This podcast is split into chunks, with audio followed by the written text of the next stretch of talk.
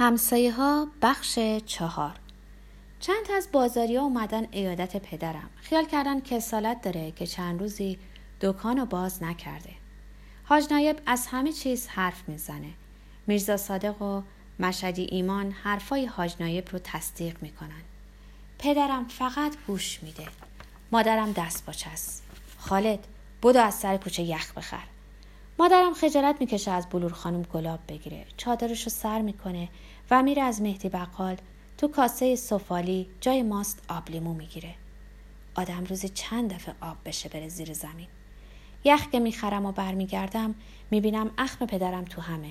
حاج نایب از ستون پدرم سیگاری میپیچه و دود می‌کنه. مادرم جلوشون شربت می‌ذاره. میبخشین قابل نداره. شربتشونو که می‌خورن بلند میشن و خدافزی می‌کنن. پدرم سرد جوابشون رو میده. اوقاتش تلخه. وقتی میرن پدرم میشینه و سیگاری میپیچه. بعد همچین که سیگار رو دود می‌کنه با خودش حرف می‌زنه. اصلا دیانت و انسونیت از بین رفته. به جای اینکه زیر بال بنده خدایی رو که داره از پا در میاد بگیرن می‌خوان زیر پاشو خالی کنن. مادرم می‌پرسه چرا خلق تنگ شده؟ تا حالا نشده که حرف زدن پدرم این همه قصه باشه و به دل اثر کنه. به بهونه ایادت میان سراغت اما قصدشون اینه که دکون رو از چنگ در بیارن. مادرم عقیده داره که پدرم باید دکون رو باز کنه. پدرم میگه تا ختمی رو که گرفته تموم نکنه دکان رو باز نمی‌کنه. پدرم سیگارش رو خاموش می‌کنه. سر حوز وضو می‌گیره و میره تو اتاق خودش. دو ساعتی از ظهر گذشته. حیات انقدر پرآفتابه که انگار هیچ وقت سایه به خودش ندیده و یا سایه به خودش نخواهد دید. آفتاب چنان داغه که انگار در جهنم رو باز کردن. بانو جلو راپله بام خوابیده. جلو راپله بام همیشه سایه و باد که از پشت بوم میاد و تو راپله میپیچه همیشه خنکه. با ابراهیم قرار گذاشتیم که امروز زاخسی های غلام علی خان رو چوب بزنیم. غلام علی خان تو بالاخونه پشت دکون شاتر حبیب میشینه. غلام علی خان توی شهربانی کار می‌کنه. اما نمی‌دونم چرا همیشه لباس شخصی میپوشه. انگار سیبیلش رو با خطکش درست می‌کنه. به پهنای دم یه موش گنده پشت لبش نشسته. صورتش رو انقدر تیغ می‌کشه که جا به جا گل میندازه. هیچ چیز غلام علی خان به اندازه چشمای سبزش برای من دیدنی نیست. حتی سیخ را رفتنش که انگار عصا قورت داده. حتی سیبک گلوش که رو گردن درازش نشسته. حتی گوشاش که پهن و بلبلیه. چشمای غلامعلی خان عین کشمیش سبزه. خالد باز بعضی روزا بعد از که میشه که پیداش میشه. با ابراهیم قرار گذاشتیم که امروز زاخته غلام علی خان رو چوب بزنیم. پدرم که میره تو اتاق و مشغول وردخانی میشه با ابراهیم می‌زنیم به کوچه. وقتی از جلوی پله ها میگذرم بانو گوشه لنگ رو از رو صورتش پس می‌زنه و نگاه می‌کنه. امروز انگار نگاه کردن بانو طور عجیبیه. دل آدم رو از جا می‌کنه. هیچ وقت اینطور نگام نکرده. اگه فهمیده باشه که رفتم تو اتاق بلور خانم وای به حال روزگارم. چشمم از چشم بانو میدوزم و پشت سر ابراهیم می‌زنم به کوچه. به کوچه می‌زنم اما نگاه کردن بانو رو فراموش نمی‌کنم. اگه پدرم بفهمه اگه امان آقا بفهمه. میریم تو خرابه روبروی منزل غلام علی خان. خودمون رو مشغول می‌کنیم. برای تیرکمونامون ریگ صاف جمع می‌کنیم و با سر چوب آشغالا رو میکاویم که رو هم کود شده. می‌دونیم که درشکچی تو زنگوله های گردن اسبا پنبه چپونده تا صدا نکنه و می‌دونیم که صدای چرخا و سم اسبا رو خاک کف خیابون خفه میشه. هیچ کس تو کوچه ها نیست. انقدر گرمه که سگ از سوراخ سر در نمیاره خالد چطور از کهنه یک گوله درست کنیم و روش نفت بریزیم که وقتی خانم اومد آتیشش بزنیم و پرتش کنیم روش. برای هر کاری حاضرم. اما انگار دلم می‌خواد بپرسم چرا و می‌پرسم. ابراهیم چشماش رو ریز می‌کنه و میگه چرا؟ واسه اینکه گناه داره واسه اینکه زنا گناه داره. ابراهیم از من بزرگتره. ابراهیم بیشتر میره مسجد بیشتر پای موعظه میشینه و این چیزا رو بهتر از من می‌دونه. زنا؟ خب بله زنا. نگاه بانو حسابی خیالاتیم کرده. اصلا چطوره؟ کاری به کار غلام علی خان نداشته باشیم. لابد بلور خانم هم می‌دونه که زنا گناه داره. اما من که مثل غلام علی خان زن ندارم. ولی بلور خانم چی؟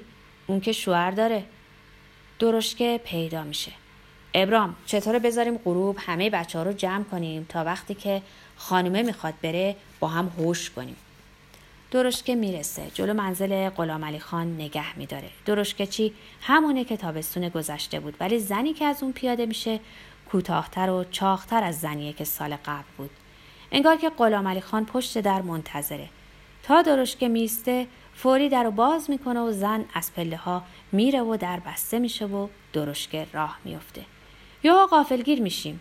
نگامون به درشکه است که صدای شکستن شیشه میشنوم. بعد می‌بینم که ابراهیم داره میدوه و تیرکمان رو به گردن میندازه. تا بخوام پا بذارم به فرار غلام علی خان لای لطه های پنجره رو که یکی از شیشه هاش شکسته باز می‌کنه و چند تا فوش آبدار نصار خواهر و مادرم می‌کنه. دلم می‌خواد بیستم و جوابشو بدم. ولی من که شیشه رو نشکستم چرا بی خود بیستم که به گردن من بیفته؟ آفتاب زرد شده داره از لب بام میپره. با ابراهیم و حسنی و امید تیرکمونا رو بر میداریم و می‌زنیم به کوچه. جیبامون پر از ریگ صافه. باید تلافی فوش ها رو که بی جهت شنیدم سر غلام علی خان درارم تو خرابه جلو منزل غلام علی خان ایستادیم که کمینگاه ها رو تعیین کنیم. که وقتی مترس غلام علی خان از منزل زد بیرون تیربارانش کنیم. هنوز جاهامون معلوم نشده که غلام علی خان مثل تیر شهاب از خونه میجهه بیرون و تا بخوایم پا بذاریم به فرار گردن منو می‌گیره و دو تا کشیده حسابی می‌ذاره تو گوشم که برق از چشمم میپره. غلام علی خان چرا می‌زنی؟ مادر قهوه رقاص شیشه پنجره منو میشکونی؟ و میگیردم زیر لگد. بچه ها یهو قیبشون می‌زنه. راه فرار ندارم. میچسبم به پاهای غلام علی خان. کمرم و می‌گیره و بلندم می‌کنه و مثل توپ میزندم زمین. یه ریزم فوش میده. همه مرده ها و همه زنده ها رو زیر و رو می‌کنه. شاتر حبیب میاد و از چنگ غلام علی خان رهام می‌کنه. اینطور وقتا مادرم اصلا از خونه نمی‌زنه بیرون. پدرم هم تو خونه میشینه. منتظرم تا یه شکم کتکم بزنه. بلور خانم میاد و خونین و مالین میبردم خونه. دماغ و لب و دهن و چونم غرق خونه. اما بگی حتی یه قطره اشک به چشمم اومده خدا نکنه. میشینم لب حوز که خونه رو بشویم. بچه ها دورم جمع میشن. مادرم میسته کنار حوز رو نگام می‌کنه. جمیله خودشو به مادرم چسبونده. مادرم اصلا حرف نمی‌زنه. نگاش می‌کنم انگار می‌خواد گریه کنه. بغزم میترکه. مادر به خدا تقصیر من نیست. من هیچ کاری نکردم. پس کی شیشه خونه غلام علی خانو شکسته؟ من نمی‌دونم مادر. نمی‌دونم کی شکسته. ابراهیم حرف می‌زنه. اصلا معلوم نیست کی شیشه خونش رو شکسته. بی خود انداخته گردن خالد. به ابراهیم نگاه می‌کنم. سرشو میندازه پایین و میگه ما داشتیم برای خودمون تو کل خرابه بازی می‌کردیم که یهو اومد خالد و گرفت زد. منتظرم پدرم از اتاق بیاد بیرون و منو بگیره زیر مشت و کشیده. اما پدرم گرفتار ختمه. هنوز زردی کمرنگ آفتاب لبه چینه بامه که غلام علی خان همراه یه پاسبون پیدا میشه. انگار دست بردار نیست. انگار می‌خواد حسابی زهر چشم بگیره که هر روز بی درد سر درشکه بیاد و بره. رنگ از صورت مادرم میره. همسایه ها دورمون جمع میشن. خواهرم به گریه میفته. غلام علی خان ببخشیدش غلط کرد. غلام علی خان بزرگی از شماست. غلام علی خان من قول میدم که دیگه خالد از این غلط ها نکنه. فکر تنها چیزی رو که نمی‌کردم همین بود. اینکه غلام علی خان بره و برای یه بچه فسقلی پاسبون بیاره. پاسبون مچ دستم و می‌گیره و راه میافتیم. اشک مادرم رو گونه هاش جاری شده. پدرم وردخانی رو رها کرده و در آستانه در ایستاده و نگام می‌کنه. بلور خانم ابراهیم رو میفرسته دنبال امان آقا. ابراهیم مثل تیر از در خونه بیرون می‌زنه. خاش توفیق تا سر کوچه میاد دنبالمون. مهدی بقال وساطت می‌کنه. شاطر حبیب خواهش می‌کنه ولی غلام علی رضایت نمیده. تو دالون کلانتری گروهبان کوتاقدی که سیبیلش هنایی رنگه و سرش تاسه و دگمای فرنجش رو باز کرده از غلامعلی می‌پرسه اینه؟ بله همین مادر قهوه است پاسبون مچ دستم رو رها می‌کنه. گروهبان میگه بیا جلو بچه. به خدا من شیشه رو حرف تو گلوم خفه میشه و برق از چشمم میپره. با کشیده گروهبان پرت میشم. سرم می‌خوره به دیوار دالان کلانتری و چشمم سیاهی میره. می‌دونم که پدرم تمام عمرش پاشو تو کلانتری نذاشته. حالا هم نخواهد گذاشت. همینطور که کنار دیوار نشستم به فکر پسرخاله میفتم که سربازه. زیر بغلم و می‌گیرن و هلم میدن تو حیات کلانتری. فکر می‌کنم اگه پسر خاله رو خبر کنن بهتر از امان آقاه غلام علی خان میره تو اتاق. یکی از پاسبونا براش چای می‌بره. سرم رو تنم سنگینی می‌کنه. پهلوام تیر می‌کشه. دماغم ورم کرده. بگمونم که یکی از دندونامم لق شده. میشینم کنار دیوار سنگی کلانتری و تکیه میدم. کمرم درد می‌کنه. دلم پره سنگینه. اگه کسی بود که باش حرف بزنم و درد دل کنم شاید سبک می‌شدم. کسی صدا می‌کنه. آقا! خیلی آهسته صدا می‌کنه. گوشامو تیز می‌کنم. آقا با شما هستم. سرم رو برمیگردونم. از تو سوراخ گرد در یه لطه که طرف راسته دو چشم پیداست.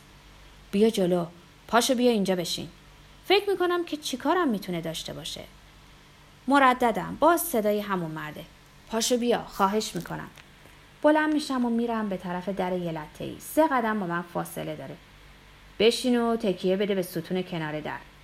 میشینم و تکیه میدم به ستون کنار در و زانوهامو تو بغلم می‌گیرم. صدای مرد از پشت در میاد. انگار نشسته و دهنشو گذاشته به درز بین چارچوب و لنگه در. گوش کن آقا. تو فقط گوش کن. هیچ حرف نزن. گوشم تیز میشه. کنجکاو میشم. انگار غم خودم رو فراموش می‌کنم. گوش کن آقا. می‌دونم تو میری بیرون. حتما میری بیرون. وقتی رفتی برو کتاب فروشی مجاهده. به شفق صاحب کتاب فروشی بگو که پندار رو گرفتن.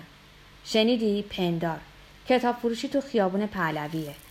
شفق یه آدم بلندقده. سیبیل گنده داره. چشاش که ناگهان صدای یکی از پاسبونا تو حیات کلانتری میترکه اوهوی پسر پاشو بیا اینور بلند میشم و میرم به طرف حوز فکر شفق و پندار تمام ذهنم رو پر می‌کنه. می‌خواست بگه چشاش چه رنگیه. بلنقد با سیبیل گنده غروب خیلی دلگیره. انگار غم دنیا رو دلم سنگینی می‌کنه. حالا مادرم چه حال روزی داره؟ خدا می‌دونه. لابد نشسته و همونطور که عادتشه آهسته اشک میریزه و دم بر نمیاره و لابد باز پدرم پاپیش شده که تو بچه رو خراب کردی. تو بس که سرپوش می‌ذاری رو کاراش. حالا که دیگه پاشم به کلونتری باز شد. با مادرم باز گریه می‌کنه. امان آقا با دو چرخش میاد. دلم قوت می‌گیره. با پشت دست اشکامو پاک می‌کنم. امون آقا دو چرخش رو تکیه میده به دیوار. نگاه می‌کنه و به اینکه حرف بزنه میره تو اتاقی که غلام علی خان و گروهبان نشستن. بگمونم امون آقا با غلام علی خان دوستی مختصری هم داشته باشه. نشستم کنار دیوار و زانوهامو بغل گرفتم. دلم می‌خواد اگه دستم برسه گلوی غلام علی خان رو بجوم. به در یه ای نگاه می‌کنم. بعد به شفق فکر می‌کنم که بلند قامته. خیابون پهلوی از منزل ما خیلی دور نیست. تا حالا صد دفعه بیشتر از جلوی کتاب فروشی مجاهد گذشتم. چند بارم ازش دفتر کتاب خریدم. ولی شفق با این قد و قواره که گفت اصلا یادم نمیاد. کاش رنگ چشماشم گفته بود. کاش پاسبون ندیده بود و میشستم و به همه حرفاش گوش می‌دادم. حالا هوا تاریک شده. امون آقا صدام می‌کنه. بلند میشم و میرم تو اتاق. امان آقا جای من قول داده که اگه یه بار دیگه اون طرف پیدام شه یه سر جام تو زندانه. غلام علی خان نگاه می‌کنه. چشماش عین کشمش سبزه. گره کرواتش رو انقدر ریز بسته که به اندازه یه ناخون شسته. ریشش رو انقدر خوب تراشیده که جا به جا گونه هاش سرخی می‌زنه. گروبان بلند میشه و نرمه گوشم و می‌گیره و فشار میده و میگه همیشه یادت باشه که اینجا چه قولی دادی. به خودم جرأت میدم. باشه یادمه ولی شما اینو بدونین که من شیشه رو نشکوندم. چشمای سبز غلام علی خان رو چهرم ثابت میمونه.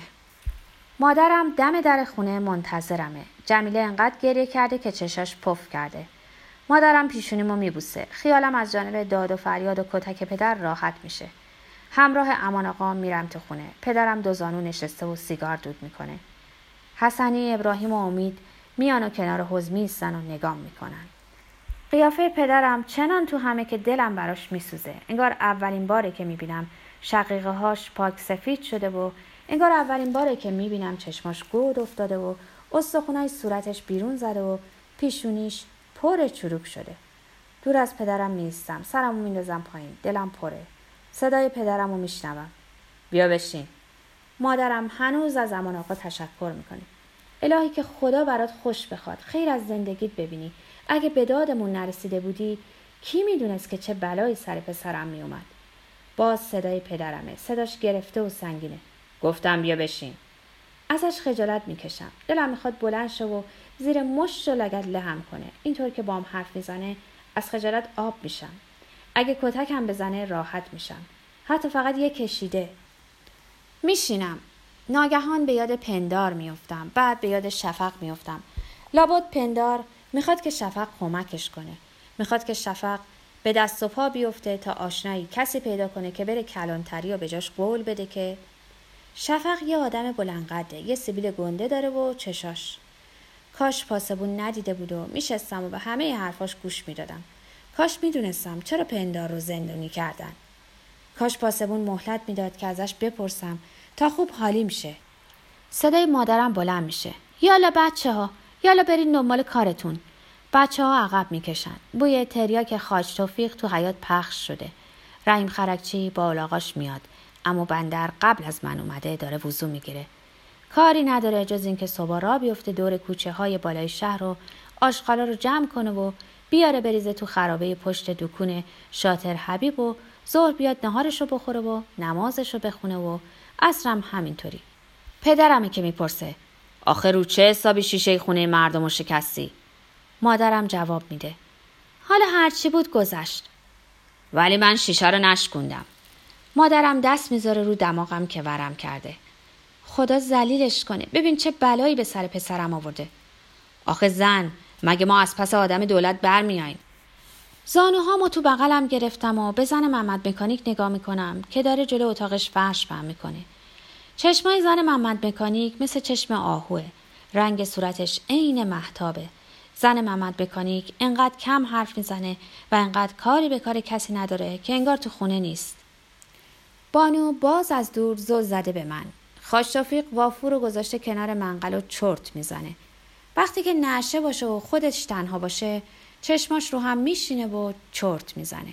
خمار که باشه هم همینطوره. تنها توفیرش اینه که وقت خماری آب دماغش را میفته خدا نکنه که خاش توفیق نشه باشه و کسی کنار منقلش نشسته باشه و رو دنده حرف زدن بیفته.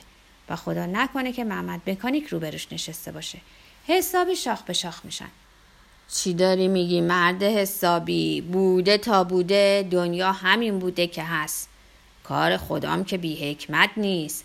آقا باید آقا باشه نوکرم باید نوکر باشه. اصلا اگه اینطور نباشه که کار زندگی پیش نمیره. اگه همه مردم دنیا آقا باشن پس کی عملگی کنه؟ کی حمالی کنه؟ کی نون بپزه که من و تو بخوریم؟